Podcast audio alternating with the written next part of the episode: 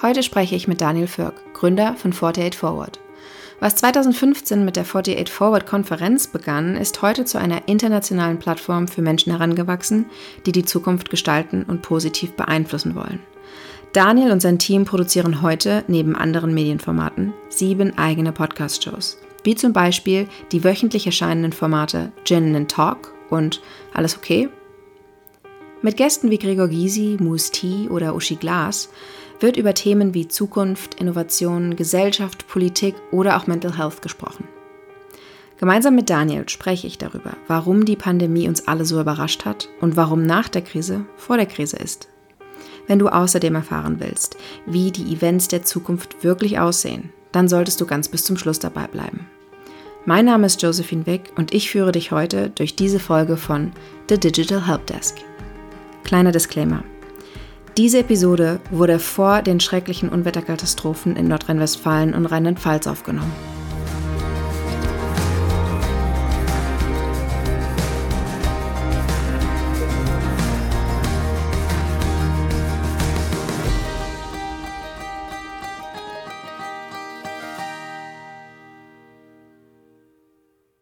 Willkommen im virtuellen Podcast-Studio, Daniel. Schön, dass du hier bist.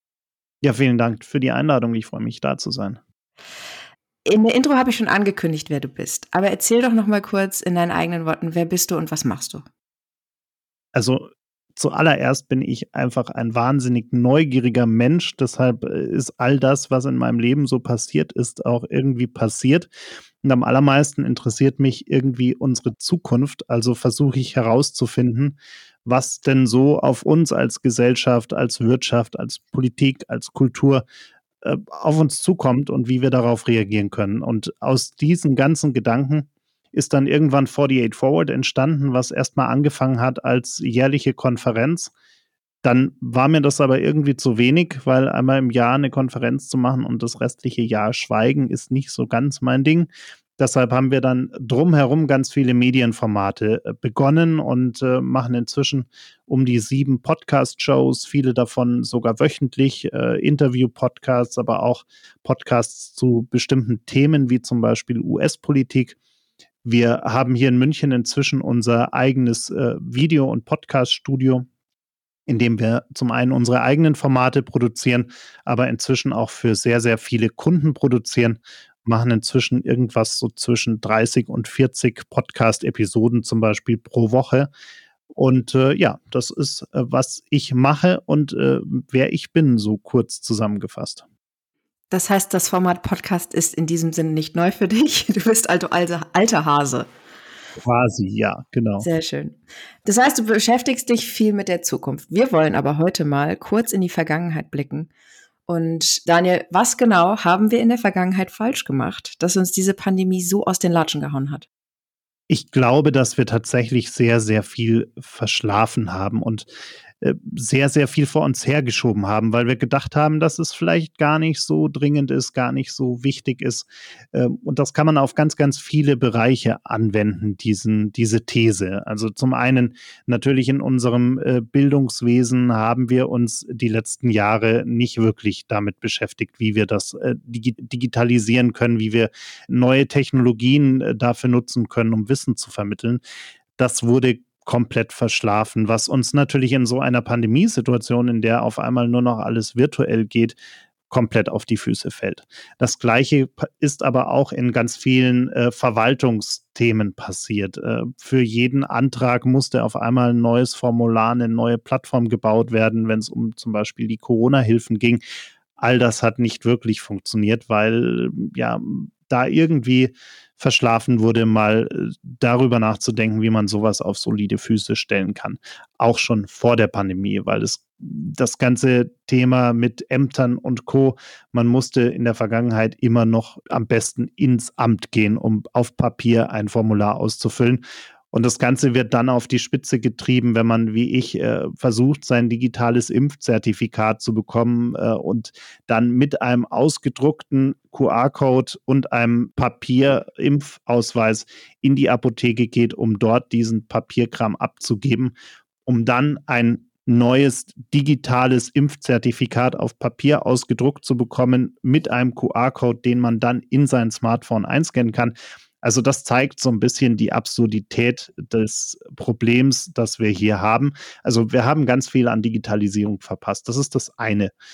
Auf der anderen Seite sind wir sehr träge geworden. Wir haben uns sehr ausgeruht auf dem Wohlstand, den wir uns mit viel Fleiß und Arbeit in den letzten Jahrzehnten aufgebaut haben. Aber irgendwann sind wir an diesen Kipppunkt gekommen, wo wir gemerkt haben, naja, irgendwie geht schon alles bergauf, alles läuft ganz gut. Äh, jetzt lehnen wir uns mal irgendwie so ein bisschen zurück und äh, arbeiten mit dem, was wir haben, ohne uns äh, grundsätzlich weiterzuentwickeln. Und das ist natürlich irgendwie ein Problem macht uns auch nicht wirklich krisenresistent und äh, sorgt halt dann dazu, dass sobald bestimmte Dinge einfach nicht mehr gebraucht werden oder nicht mehr so funktionieren, wie sie mal funktioniert haben, dass wir dann ein großes Problem haben. Also auch da wieder natürlich Digitalisierung in Unternehmen, aber auch generell sich zu überlegen, wie kann ich eigentlich eine Arbeitskultur weiterentwickeln? Wie kann ich auch dann äh, Remote-Arbeit möglich machen, wenn es denn notwendig ist. Ich kann mich noch an ganz, ganz viele Diskussionen in den letzten Jahren erinnern, dass Homeoffice ja irgendwie ganz schlecht ist und da arbeitet ja keiner. Jeder sitzt nur noch irgendwie vor seinem Fernseher und schaut Netflix, während er nebenbei gemutet in irgendeinem Zoom-Call ist.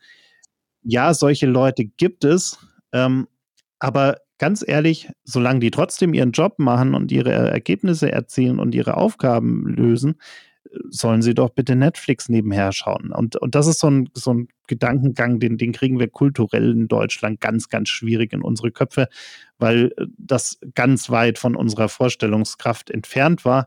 Jetzt kam die Pandemie, jetzt haben die, die davor immer gesagt haben, ich will am liebsten nur noch ins Homeoffice, irgendwann auch gesagt, naja, nur Homeoffice ist auch scheiße. Äh, und diejenigen, die davor gesagt haben, Homeoffice auf gar keinen Fall, haben gesagt, oh ja, so schlecht ist es ja gar nicht, kann ich zwischendrin mal meine Wäsche waschen und Pakete annehmen. Also wir sind jetzt, glaube ich, durch die Pandemie so ein bisschen in ein, ja, vielleicht auf dem Weg zu einem neuen Normal, wo man gerade was Arbeitskultur angeht, an einen Punkt kommt, wo die Dinge so ein bisschen auf, einen, auf ein neues Level gehoben werden, ohne in diese Extreme zu gehen. Also ich glaube, jeder weiß inzwischen, wie viel Homeoffice okay ist und wie viel einem selbst gut tut und dass es ab und zu dann doch ganz schön ist, mal wieder im Büro Menschen zu treffen. Also ich glaube, da ist ein, ein guter Mittelweg äh, ganz sinnvoll. Aber um zu deiner Frage zurückzukommen, ich glaube, wir haben viel durch Faulheit und durch Gewohnheit und durch so ein gewisse ja, Unwilligkeit zur Veränderung haben wir einfach vieles auf die lange Bank geschoben und das äh, kam jetzt wie so ein Bumerang auf uns zurück. Ist vielleicht auch so ein bisschen so eine, so eine gewisse Arroganz gewesen, vor allem der deutschen Wirtschaft. Wir sind ja so, so gesund, so prosper, wir wachsen, davon auszugehen, dass uns das nicht treffen würde. Ja, richtig. Also wir waren der Meinung, wir sind äh, der Wirtschaftsstandort, wir sind die innovativen Köpfe. Wir waren wir lange auch. Also wir haben viel hier erfunden, wir haben viel richtig gemacht. Äh, eben den ja seit dem Krieg die 40 Jahre, 50 Jahre danach. Aber im neuen Jahrtausend haben wir ganz, ganz, ganz, ganz viel verschlafen. Und äh, das ist genau das, wo wir jetzt das Problem haben. Wir haben uns da einfach nicht für die Zukunft aufgestellt und das äh, sieht man äh, zuallererst in großen Konzernen, die seit äh, Jahren äh, nur durch Kosteneinsparungen in vielen Fällen ihre Ergebnisse schönrechnen und äh, sich mit Abspaltungen und Verkäufen und ähnlichem über Wasser halten, aber so richtig gar nicht weiterdenken, wo sie eigentlich in 50 Jahren stehen wollen. Ja, das heißt, gefühlt die Digitalisierung ist uns mal wieder auf den Fuß gefallen, diesmal sogar auf den Kopf, ähm, noch schmerzhafter und wir haben nicht vorgesorgt. Wir haben, ich habe das Gefühl, dass ähm, seien das irgendwie mittelständische Unternehmen oder größere Konzerne, selbst die kleinen, wir haben, wir haben uns nie mit Szenarien beschäftigt ähm, von Extremsituationen. Ich weiß, dass es Unternehmen gibt, die das tun, die da wahnsinnig innovativ äh, und strategisch in ihre, in ihre Strategie-Meetings reingehen und schauen, okay, das könnte anstehen, was machen wir in Fall XY, wenn das auch manchmal so ein bisschen Sci-Fi-mäßig sich das anfühlen mag, aber die meisten oder fast alle haben nicht vorgesorgt für einen Ausnahmefall. Und das war nun mal einer, der wirklich irgendwie Sci-Fi-mäßig eher irgendwie im Film Contagious vorkommt, aber ähm, gerade passiert ist. Richtig, ja. Wir haben uns generell nicht mit äh, Problemszenarien beschäftigt. Das haben wir immer nur im Kleinen gemacht.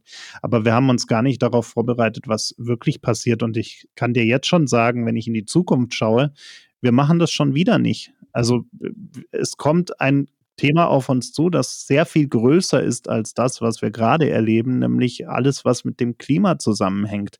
Und äh, wir werden sehr, sehr viel machen müssen, um dieses Thema in den Griff zu bekommen.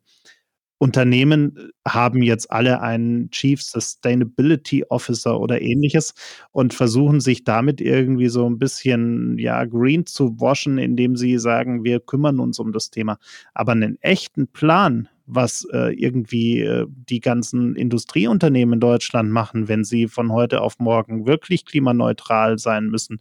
Äh, und wenn äh, auf einmal keiner mehr äh, ein eigenes Auto fahren möchte, weil er feststellt, oh, das ist irgendwie ja eigentlich doof. Also ich stehe sowieso nur im Stau und Parkplatz suchen ist auch doof und äh, Kosten tut es auch eine ganze Menge und es gibt viel günstigere Alternativen und umweltfreundlich ist auch nicht. Also wenn diese Erkenntnis irgendwann entweder in den Köpfen der Menschen reift oder aber durch äh, gesetzliche Regulierung äh, irgendwie äh, erforderlich wird, steht zum Beispiel die Automobilindustrie auf einmal zumindest nicht mehr ganz so gut da. Also da fällt ein Großteil des Geschäftsmodells weg, dass sie das äh, derzeit haben, egal ob es dann äh, Elektromobilität gibt oder nicht. Was wir brauchen, sind, glaube ich, keine neuen Antriebsformen, die brauchen wir auch. Aber was viel wichtiger ist, sind neue Mobilitätskonzepte, vor allem in den Innenstädten. Individualverkehr im eigenen Auto macht da einfach wenig Sinn. Also um es an dem Beispiel zu sagen, ich glaube, es fehlt hier einfach an echten Veränderungen, an einer echten Veränderungsbereitschaft und auch an neuen Ideen. Also, dass man wirklich mal hergeht und sagt, das Alte macht vielleicht wirklich keinen Sinn mehr in zehn Jahren. Aber was machen wir denn danach? Also Daimler wird sich ja nicht hinstellen und sagen, danach mache ich die Schotten dicht und ähm, dann waren es schöne, ich weiß gar nicht, wahrscheinlich irgendwas um die 100 Jahre. Aber dann ist Schluss. Also das äh, würde ja wenig Sinn machen. Also muss ich mir ja neue Konzepte, neue Ideen überlegen und was vielleicht die ganz Großen noch irgendwie sich leisten, weil sie irgendwelche Innovation Labs äh, betreiben, die, die vor allem schöne Kommunikationsstories sind, ist bei den, ist im Mittelstand kaum vorhanden. Also gerade wenn wir wieder bei der bei uns in Deutschland ja so dominanten Automobilbranche bleiben, wenn wir da mal die ganzen Zulieferer anschauen, die an den großen Automobilherstellern dranhängen, also da, da, da sieht es teilweise zappenduster aus. Klar, es gibt auch positive Ausnahmen, aber wenn wir wirklich mal von der Masse sprechen, da ist es mit der Resilienz für die Zukunft nicht so weit her. Also da einfach äh, mehr drüber nachzudenken, das würde, glaube ich, wirklich helfen. Du hast es gerade schon angesprochen. Was sind denn diese Eigenschaften, die Unternehmen oder vor allem deutschen Unternehmen fehlen, um krisenfester zu sein? Ja, ich glaube, ein großer Punkt ist tatsächlich Veränderungsbereitschaft, Flexibilität, auch den Mut, Geld in Dinge zu investieren, die erstmal kein Geld verdienen. Und das nicht nur ein Jahr lang bis zu den nächsten Bilanzen und äh, den nächsten Jahresgesprächen, sondern über zehn Jahre, über fünf bis zehn Jahre Geld in Themen zu investieren, die eine Zukunftsperspektive zu haben scheinen. Man kann damit auch auf die Nase fallen, keine Frage. Aber Geld in Dinge zu investieren, wo man erstmal an die Idee glaubt und dann vielleicht mal wirklich einen langen Atem mit fünf bis zehn Jahren beweist, diese Idee so zu entwickeln, dass sie wirklich ja sich weiterentwickeln kann und dann auch den Raum hat, sich weiterzuentwickeln, weil all diese großen Konzerne sind nicht in fünf bis zehn Jahren zu Weltkonzernen geworden. Also die allerwenigsten. Im digitalen Bereich vielleicht schon eher, wenn wir, wenn wir uns die, die großen Tech-Konzerne anschauen. Aber wenn wir uns jetzt mal große Unternehmen wie Siemens, Daimler, VW und Co. anschauen, das hat ein bisschen gedauert, bis die weltweit äh, erfolgreich waren. Und dann hat es nochmal sehr viele Jahrzehnte gedauert, bis die die Größe erreicht haben, die sie heute haben. Und das vergessen viele immer. Gerade das Management in Unternehmen vergisst es gerne, dass Dinge Zeit brauchen und eben nicht in einem Jahr auf einmal neue Geschäftsmodelle mit äh, Gewinn äh, sind, sondern dass man da erstmal wirklich investieren muss und auch einen langen, langen Atem braucht, um was zu etablieren. Das fehlt uns ganz massiv. Also diesen Mut, auch mal Dinge zu wagen, auch mal Dinge zu machen, die vielleicht Geld kosten, die auch ein großes Risiko haben, in die Hose zu gehen. Aber wenn wir diesen Mut nicht haben und wenn wir nie bereit sind, irgendwas Neues auszuprobieren, dann äh, werden wir auch nichts Neues mehr erfinden. Dann kommen wir in diese ewige Optimierungssparte, dass wir äh, alle Produkte immer noch effizienter, noch schneller, noch besser, also dieses immer höher, weiter, äh, schneller funktioniert auf Dauer halt nicht, weil was, was will ich, äh, um wieder beim Auto zu bleiben, was will ich in so ein Auto schon noch alles reinbauen? Also irgendwann fährt das Ding von alleine. Dann bin ich irgendwann maximal effizient äh, und dann habe ich vielleicht noch den 35. Äh, Bildschirm irgendwo im Innenraum verbaut, aber echte Innovation ist das ja nicht. Also echte Innovation sieht anders aus und echte Innovation würde vielleicht auch zu neuen Geschäftsmodellen äh, führen, die dann auch wirklich in die Zukunft tragen können.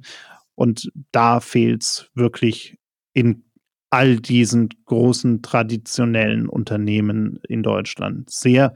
Und das wird uns früher oder später sehr auf die Füße fallen. Ja, das, das ist ja, also die Bereitschaft für oder dieses Mindset, dass das nur im Vorstand vorherrscht, das reicht nicht aus.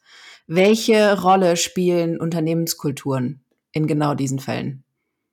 die absolut entscheidende Rolle, weil wenn ich äh, eine Mannschaft habe, ich, ich habe viele Jahre äh, vor der ganzen 48 Forward Sache, habe ich viele Jahre lang Unternehmensberatung, Strategieberatung in, in großen Unternehmen gemacht und es ist immer, ich kam in diese Unternehmen mit der Anforderung, wir müssen innovativer werden, wir müssen digitaler werden, wir brauchen neue Geschäftsmodelle und so weiter und so fort.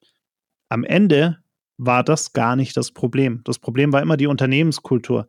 Weil wenn ich eine Mannschaft habe, die komplett demotiviert ist, die gar keine Lust mehr hat, in diesem Laden zu arbeiten, die innerlich schon gekündigt hat, dann werde ich mit der auch keine neuen, tollen, innovativen Dinge machen, die äh, Veränderung bedeuten. Veränderungsbereitschaft bekomme ich nur dann hin, wenn ich Leute habe, die Veränderung verstehen, die motiviert sind, die Lust auf Veränderung haben und die auch den Sinn dahinter sehen. Also die auch wirklich merken, ah ja, das macht Sinn, danach ähm, fällt mir die Arbeit vielleicht leichter, äh, da vielleicht kann ich bessere Zahlen erzielen, wie auch immer. Also ich muss die Menschen im Unternehmen mitnehmen und daran scheitert es einfach immer wieder. Was auch daran liegt, gerade in großen Unternehmen, dass wir durch diese ganzen Transformationswellen, diese ganzen Kosteneinsparungswellen, die immer als Transformation äh, irgendwie getarnt werden, dass wir die Leute einfach verloren haben auf dem Weg. Wenn es immer wieder neue Personalabbauwellen gibt, wenn es immer wieder neue Einsparungen gibt, dann steigen die Menschen geistig irgendwann aus, weil sie erstens mal sagen, oh, ich muss jetzt irgendwie gucken, dass ich möglichst wenig äh, negativ auffalle, am besten irgendwie unterm Radar mitschwimme, damit ich gar nicht erst äh, da irgendwie in so eine Kündigungswelle hineinrutsche äh, und ich mache einfach meinen Job nach Vorschrift äh, und komme um neun und gehe um fünf. Also wenn ich Leute haben möchte, die wirklich was bewegen, dann muss ich die auch motivieren, dann muss ich auch denen ein Umfeld schaffen, in dem sie sich aufgehoben fühlen, in dem sie sich verstanden fühlen. Und dann habe ich irgendwann eine, eine Unternehmenskultur, die auch zukunftsfähig ist und die auch in der Lage ist, äh, die notwendigen Veränderungen mitzutragen. Ja, ich glaube, Kommunikation und Transparenz sind da auch so, so Key-Elemente. Weil wenn ich mal in meinem Freundeskreis mich umhöre, was so während der Pandemie passiert ist, viele haben ihren Job verloren oder zumindest Monate, wenn nicht mindestens in jetzt ein Jahr an Unsicherheit durchlebt, ob sie ihren Job behalten, ob nicht. Und die Leute, die das gut überstanden haben, mit oder ohne Job, aber zumindest mit einem guten Gefühl gegangen sind oder geblieben sind, sind die Leute in Unternehmen, wo gut kommuniziert wurde, wo diese, wo die Mitarbeiter an den Gedankenprozessen ähm, und diesen, äh, also beteiligt wurden, weil Natürlich hat uns das alle getroffen, dies irgendwie die Individual Contributors, genauso wie den Vorstandsbeirat oder die Vorstandsbeirätin. Aber wichtig ist doch, wie miteinander kommuniziert wird. Absolut, ja. Und ich, ich kann da mal ein äh, bisschen aus dem Nähkästchen plaudern, ohne äh, den Kunden von damals zu nennen. Aber äh, Paradebeispiel dafür war ein großes Unternehmen äh, hier in NRW, und äh, ich habe da mal ein paar Wochen meines Lebens äh, in einem äh, nicht ganz so schönen äh, Kaff äh, verbracht, sozusagen. Ähm, aber auf jeden Fall äh, bin ich in dieses Unternehmen reingekommen und die Frage war auch wieder, naja, was, was können wir denn machen, damit wir irgendwie unsere Prozesse modernisieren und digitalisieren und so weiter und so fort. Und dann habe ich gesagt, lasst uns erstmal irgendwie zwei, drei Wochen äh, einfach den Leuten zuhören. Lasst uns mit den Leuten mal äh, Workshops machen, wo wir einfach mal dokumentieren, wie sind heute die Abläufe, wie äh, läuft Kommunikation im Unternehmen, welche Schnittstellen gibt es, wer redet mit wem, wer sollte mit wem reden, wie werden Dinge irgendwie auch ähm, ausgewertet und so weiter und so fort. Lasst uns das mal alles zusammenfassen. Und dann kam nach ein paar Tagen schon raus, weil wir haben dann wirklich über alle äh, Hierarchieebenen hinweg die Leute in diese Gespräche eingeladen. Und es kam sehr schnell heraus, keiner weiß eigentlich mehr, was der andere im Nachbarzimmer wirklich macht. Also Kommunikation in diesem Unternehmen untereinander hat quasi nicht mehr stattgefunden, äh, was zum einen auch daran lag, dass alles, was irgendwie äh, die Mitarbeiter früher zusammengebracht hat, und das klingt jetzt so äh, langweilig, aber so Dinge wie Sommerfeste, Weihnachtsfeiern, ähm, irgendwelche Firmenjubiläen, was auch immer, diese Dinge, die früher mal dazu geführt haben, dass, dass Menschen zusammenkamen und sich auch über Abteilungen hinweg kennengelernt haben, ausgetauscht haben, die sind in diesem Unternehmen alle eingespart worden. Und zwar über Jahre. Es gab einfach nichts mehr. Es gab nur noch eine Kantine, ja, die gab es noch. Äh, da gingen die Leute auch essen, aber nur in den Grüppchen, die sie eh schon kannten. Und die wussten schon gar nicht mehr, was der andere macht. Das hat dazu geführt, dass viele Dinge doppelt und dreifach gemacht worden sind, äh, weil man gar nicht wusste, dass da jemand anderes das schon macht und dass man da einfach nachfragen hätte können.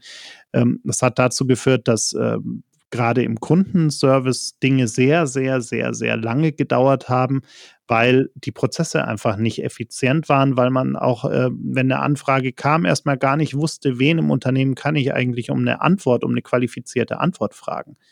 Und das führt natürlich dazu, dass solche Unternehmen komplett ausgebremst werden. An Veränderung, an Innovation ist in so einem Umfeld gar nicht zu denken, weil alle völlig überfordert sind mit dem Daily Business, das sie ohnehin schon haben. Und sowas kann ich dann nur lösen, wenn ich wirklich wieder es hinbekomme, dass sich diese Menschen, die dort arbeiten, auch dem Unternehmen zugehörig fühlen und auch eine Gemeinschaft äh, entsprechend verspüren und sich untereinander auch austauschen. Und dann kommen auch wieder, dann kommt auch wieder eine Bereitschaft, äh, da neue Dinge zu denken, neue Dinge auszuprobieren, vielleicht mal mit dem in der Nachbarabteilung zu reden, ob man nicht einfach mal äh, eine Idee ausprobieren kann, die vielleicht die Kommunikation, die den Prozess zwischen den beiden Abteilungen optimiert, wie auch immer. Aber dafür brauche ich eben Veränderungsbereitschaft, dafür brauche ich motivierte Leute und die äh, bekomme ich auch nur, wenn die das Gefühl haben, dass sie auch abgeholt werden und dass mit ihnen kommuniziert wird, dass auch transparent mit ihnen kommuniziert wird. Dann, was in diesem Unternehmen auch der Fall war, schönes neues äh, Firmengebäude, Hauptsitz, sehr modern, sehr futuristisch, oberste Etage, die einzige, in der Kunst an den Wänden hing, die einzige Etage, in der es nur drei Büros gab. Und das waren die drei Vorstandsbüros. Und diese drei Vorstandsbüros hatten nochmal ungefähr eine halbe Etage gefühlt jeweils irgendwie ähm, Vorstandsbüros mit äh, jeweils äh, drei, vier, fünf Assistenten und Assistentinnen im Vorzimmer. Und die haben überhaupt nichts mehr mitbekommen, was in den Etagen darunter passiert. Die haben nur noch ihre Rolle gespielt und, und verwaltet, was zu verwalten war, aber wirklich mitbekommen, welche Probleme es im Unternehmen gab und gibt, haben sie nicht mehr. Und wenn, wenn diese Kommunikation fehlt, funktioniert sowieso irgendwann gar nichts mehr. Und wenn auch da einfach ja die Transparenz fehlt für das, was da in der obersten Etage quasi in diesem äh, Fall ja tatsächlich welche Entscheidungen da getroffen werden und warum die getroffen werden, dann wird es halt früher oder später sehr, sehr schwierig, dass man da auch wirklich die Leute noch motivieren kann. Voll. Ich, äh, ich merke gerade, wie ich in meiner Tech-Bubble bin, weil in den Unternehmen, in denen ich bis jetzt gearbeitet habe, amerikanische Tech-Unternehmen, da sitzen der und die Gründer mit auf dem Open Floor. Das ist so ein Szenario, das ich mir gar nicht vorstellen kann, was du gerade beschrieben hast. Mhm. Ja, es gibt es noch ganz oft in Deutschland und nicht nur in Deutschland, auch in, in anderen Ländern.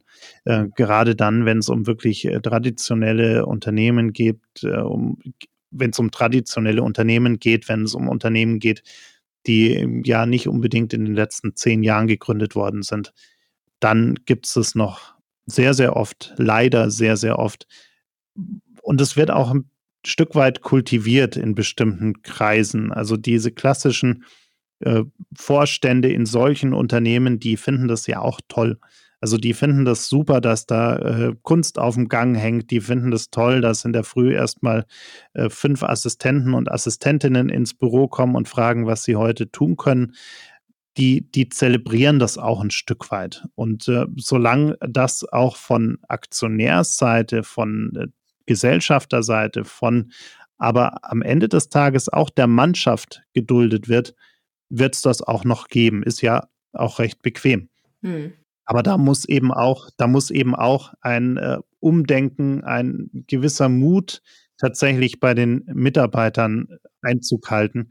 Ich glaube, die, die Generationen, die jetzt anfangen zu arbeiten oder die in den letzten fünf Jahren angefangen haben zu arbeiten, die haben dieses Bewusstsein schon sehr stark, dass sowas nicht akzeptabel ist. Also das sind auch diejenigen, die sich vielleicht eher mal trauen und auf, äh, trauen aufzustehen und zu sagen, hey, das ist nicht mein Unternehmen, diese Kultur, mit der kann ich mich nicht identifizieren und da möchte ich auch nicht arbeiten. Äh, und dann gehen diese Menschen auch wieder. Und, und dann ist es ehrlicherweise auch nur eine Frage der Zeit, bis auch der letzte Vorstand in diesem Land verstanden hat, dass es so nicht funktioniert, nämlich dann, wenn er einfach keine Talente mehr bekommt, wenn er keine guten Mitarbeiter mehr findet, die bereit sind, für ihn in diesem Umfeld zu arbeiten. Da findet ein Generationswechsel statt, hoffentlich. Definitiv, ja. ja. Aber Daniel, du bist ja selbst Unternehmer. Du hast ein Unternehmen, du hast Mitarbeiter, du arbeitest an vielen Projekten. Wie hast denn du auf die Pandemie reagiert?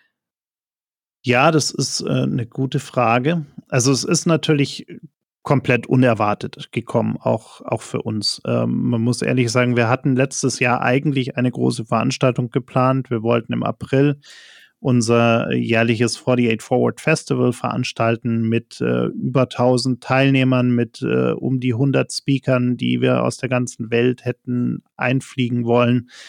Und dann war ich im März in den USA unterwegs, Anfang März noch. Und äh, irgendwann in der ersten Woche saß ich dann in einer Bar irgendwo in äh, Los Angeles und äh, habe die ganzen Nachrichten gelesen, habe mir dann so ein paar Studienzusammenfassungen äh, rund um Corona durchgelesen. Habe dann irgendwann gemerkt, nee, also das, äh, das wird nichts. Also es ist völlig illusorisch, mhm. dass der April eine Veranstaltung in der Größe und auch in der Internationalität durchführen können. Und äh, dann habe ich äh, aus den USA heraus quasi diese ganze Sache erstmal verschoben. Wir haben das in den Juli erstmal verschoben. Damals wusste man ja noch nicht so genau, was denn da so passieren soll. Und dann kam ich äh, zurück nach Deutschland und äh, stand dann so ein Stück weit da und äh, dachte mir, ja, toll. Und jetzt? Was machen wir denn jetzt so? jetzt hatten wir das große Glück, dass wir davor schon, also wir haben vor, ja, inzwischen zweieinhalb Jahren uns hier in München eben unser, unser eigenes Studio eingerichtet. Wir haben äh, auch schon letztes, äh, vorletztes Jahr angefangen, hier auch sehr, sehr viel für Kunden zu produzieren, neue Formate zu entwickeln, Videoformate, Audioformate, äh, virtuelle Events und Shows, all diese Dinge zu machen.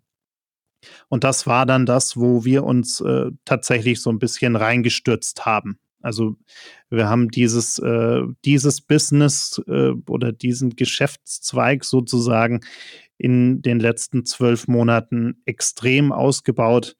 Wir haben, glaube ich, äh, eine Umsatzsteigerung von, ja, ich glaube, irgendwas um die 180 Prozent in wow. diesem Zweig irgendwie hin, hingelegt, weil aber auch einfach der Bedarf natürlich da war und wir da so ein bisschen den großen Vorteil gesehen haben, den wir eben mit ins Boot werfen können an der Stelle, dass wir ähm, gesagt haben, man kann, man findet natürlich viele Menschen, die, die einem jetzt einen Podcast produzieren können oder viele Menschen, die einem ein Video aufnehmen können oder sowas.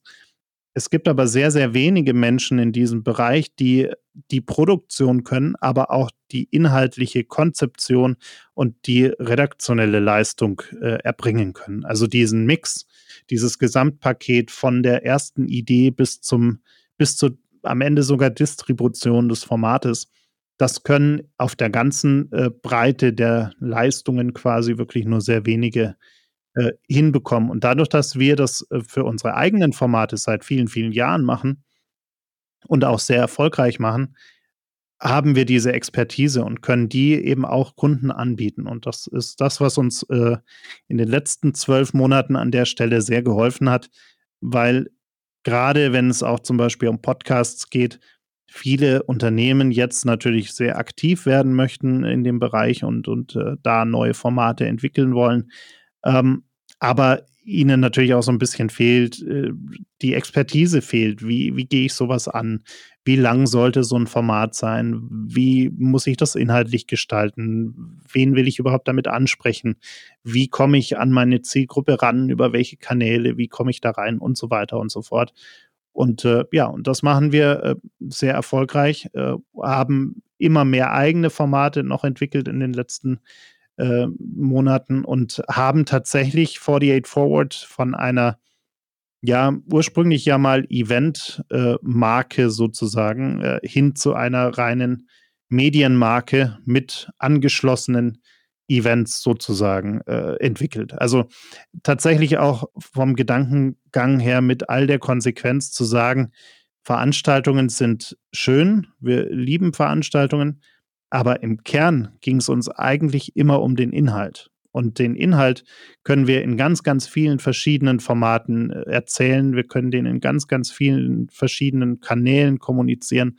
Und das ist genau das, was wir machen. Und wir sehen Veranstaltungen heute als ein Format von vielen und äh, werden die auch wieder mal machen, wenn es dann wieder geht. Aber bis dahin und auch danach äh, wird es eben auch noch ganz viele andere Formate von uns geben. Und so sind wir heute eigentlich sehr gut aufgestellt mit auf der einen Seite unseren eigenen Formaten und auf der anderen Seite wirklich den 48 äh, Forward Studios mit den Produktionsleistungen und Konzeptionsleistungen, die wir hier für Kunden machen. Das heißt, ihr hattet natürlich Glück, weil ihr in die Formate Video und Audio schon investiert hattet. Aber trotzdem hast du irgendwann die strategische Entscheidung getroffen, wir müssen jetzt umlenken. Das wird mhm. nicht mehr. Ja, genau. Also wir haben tatsächlich äh, das riesengroße Glück gehabt, dass wir ähm, vor der Krise in diese Themen investiert haben, auch vor der Krise in dieses Studio investiert haben. Mhm. Weil tatsächlich, wenn ich letztes Jahr im März, April gesagt hätte, hey, wir bauen uns jetzt mal ein Studio mit all der Technik, die dafür äh, notwendig ist, dann wäre es wahrscheinlich eher schwierig geworden. Da wir aber schon alles hatten, ne, alles hat man nie, ist auch so eine große Erkenntnis übrigens, wenn man ein Studio hat. Man kann äh, nonstop neue Technik kaufen. Ähm, aber wir hatten das Grundsetup und ähm, konnten sofort loslegen. Das hat uns auch äh, sehr geholfen, weil wir dann natürlich gleich im April, ich glaube Mitte April, hatten wir dann das erste virtuelle Event, äh, das wir hier aus dem, aus dem Studio heraus gesendet haben. Wir haben auch da übrigens dann sehr schnell gemerkt, weil ja immer viele von virtuellen Konferenzen und so reden, wir haben sehr schnell gemerkt, dass äh, das der vollkommen falsche Begriff ist weil der immer suggeriert, dass wir einfach das machen, was wir davor auf einer analogen Bühne gemacht haben. Da halten wir jetzt eine Kamera rauf und, und streamen live. Das haben ganz, ganz viele gemacht letztes Jahr. Und, und wir haben sehr schnell gemerkt, das ist einfach nicht der richtige Weg. Niemand möchte sich acht Stunden vor einen Bildschirm setzen und Menschen sehen, die auf eine Bühne gehen und ihre PowerPoint-Slides runterbeten. wenn man virtuelle Formate umsetzen möchte, äh, dann muss man die eigentlich wie eine Fernsehsendung produzieren. Das heißt, man macht maximal 120 Minuten. Diese 120 Minuten sind sehr viel kompakter durchgetaktet. 30 äh, Minuten und mehr Vorträge gibt es virtuell nicht. Also kann man schon machen, hört halt keiner zu in der Länge. Ähm, PowerPoint-Slides sollte man gänzlich vermeiden. Wir, wir produzieren zum Beispiel heute äh, oder jetzt äh, in den nächsten Wochen auch wieder regelmäßig virtuelle Shows, die wir zu bestimmten Themen rund um 48 Forward, rund um den 48 Forward Themenkosmos machen.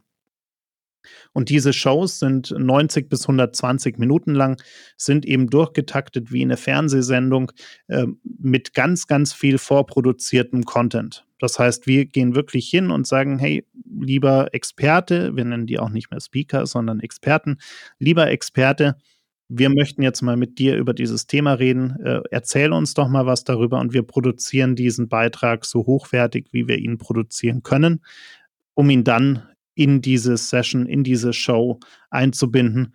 Und äh, das, was live ist, sind tatsächlich am Ende des Tages äh, die Moderation und die interaktiven Elemente, also äh, dann wirklich Diskussionsrunden und ähnliches. Das ist live. Alles andere ist vorproduziert, hochwertig vorproduziert. Ähm, Allein deshalb, weil man es eben in der Qualität live nicht hinbekommen würde.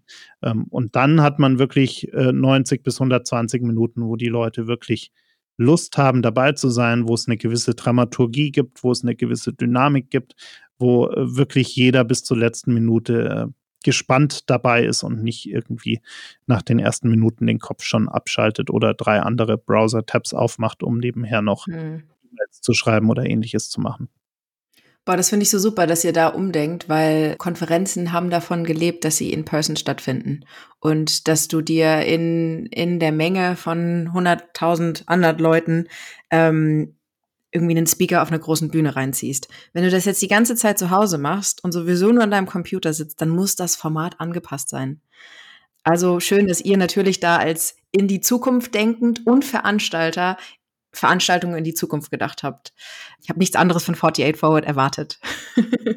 Absolut, ja. Ja, der Punkt ist auch, ich glaube, Veranstaltungen werden nie wieder so sein, wie sie vorher waren. Zumindest in ganz, ganz vielen Bereichen nicht mehr. Ich, ich glaube, dass wir zum Beispiel das Thema hybride Events nicht mehr verlieren werden und ich finde das auch wirklich gut in mhm. Zeiten, äh, von Nachhaltigkeit äh, ist es einfach nicht nachhaltig, wenn man für irgendwie mal eben jede x-beliebige Konferenz quer über den Kontinent oder sogar interkontinental durch die Welt fliegt. Das ist nicht nachhaltig. Deshalb muss ich mir überlegen, wie kann ich hybride Veranstaltungen so gestalten, dass es einen hybriden Part gibt, der analog und digital stattfindet. Der muss dann aber eben so gestaltet sein, wie gerade beschrieben. Also auch ein hybrides Event darf jetzt nicht einen acht Stunden digitalen Part haben, sondern dann gibt es eben 120 Minuten pro Tag, vielleicht, wenn es sogar mehrtägig ist, dann vielleicht mehrere Tage, aber 120 Minuten, die dann auch gestreamt werden, die eben diese Dynamik haben und dieses Tempo haben. Und äh, dann muss es aber genauso auch äh, Inhalte geben, die analog perfekt funktionieren, die den Teilnehmern, die wirklich in der Audience live vor Ort dabei sind, dann auch wirklich den Mehrwert geben, den sie brauchen, um sich selbst rechtfertigen zu können. Ja, für mich macht es wirklich Sinn, da heute hinzufahren, hinzufliegen, live dabei zu sein und nicht nur vorm Bildschirm zu sitzen. Weil ich, ich sehe das jetzt schon kommen, in einem halben Jahr macht dann jeder seine virtuellen Konferenzen und virtuell heißt dann, naja, es gibt halt noch einen Livestream von dem, was eh stattfindet, aber das wird nicht funktionieren. Also man muss sich dann wirklich überlegen, wie kann ein äh, Format der Zukunft aussehen mit digitalen und analogen Inhalten, mit rein analogen Inhalten, vielleicht auch mit rein digitalen Inhalten und so, dass das dann wirklich auch für die analogen und die digitalen Teilnehmer ein, ein guter Mix ist und ein, äh, eine tolle Experience am Ende. Der Digital Help Desk ist ja, also dieser Podcast ist entstanden aus genau dieser Situation, über die wir heute sprechen, aus diesem plötzlichen Ungewiss. Wir müssen irgendwie alle umlenken. Was passiert jetzt? Und wir müssen uns irgendwie alle gegenseitig helfen und unsere Erfahrungen miteinander teilen. Was sind denn die Top drei Eigenschaften, die wir in der Zukunft als als Mitarbeiter, als Gründer, als Unternehmen in dieser Welt mit uns tragen müssen, um die nächste Pandemie oder die nächste Krise wuppen zu können? Mhm. Mm, Resilienz, Mut und Neugierde. Hm. Ich glaube, das sind wirklich die, die wichtigsten Eigenschaften, die wir brauchen, wenn wir in die Zukunft gehen wollen. Einfach aus dem Grund, äh, weil sie auch sehr zusammenhängen. Sie, sie, sie sind ganz eng miteinander verknüpft, äh, weil das eine oder ohne dem anderen nicht funktionieren kann. Und äh, es wird sehr, sehr viel Veränderung äh, auf uns zukommen. Die Veränderungsgeschwindigkeit wird nie wieder so langsam sein, wie sie heute ist. Und äh, daran müssen wir uns gewöhnen. Es, es wird nicht mehr langsamer. Es wird nicht nie wieder so sein, dass wir uns äh, 20, 30 Jahre auf einer Idee ausruhen können. Die wird innerhalb von wenigen Monaten vielleicht sogar schon überholt sein. Es wird eine neue Idee, eine Weiterentwicklung geben, wie auch immer. Ähm, und um da durchzukommen, müssen wir einfach mutig sein, immer wieder Neues zu wagen. Wir brauchen die nötige Resilienz, um auch mit dieser Veränderung umzugehen, mit der Unsicherheit umzugehen, die dadurch immer wieder entstehen wird.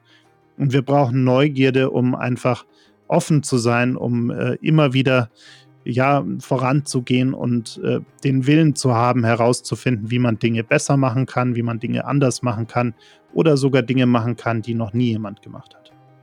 Was für ein schönes Schlusswort. Und äh, ich hoffe, dass wir die, die richtigen, wie sagt man, Gedanken gesetzt haben und ähm, vorbereitet sind auf die Zukunft. Und ich hoffe auch, Daniel, dass wir uns in der Zukunft nochmal widersprechen. Und ähm, danke dir, dass du heute hier warst. Sehr gerne. Danke dir. Merci. Alles Gute.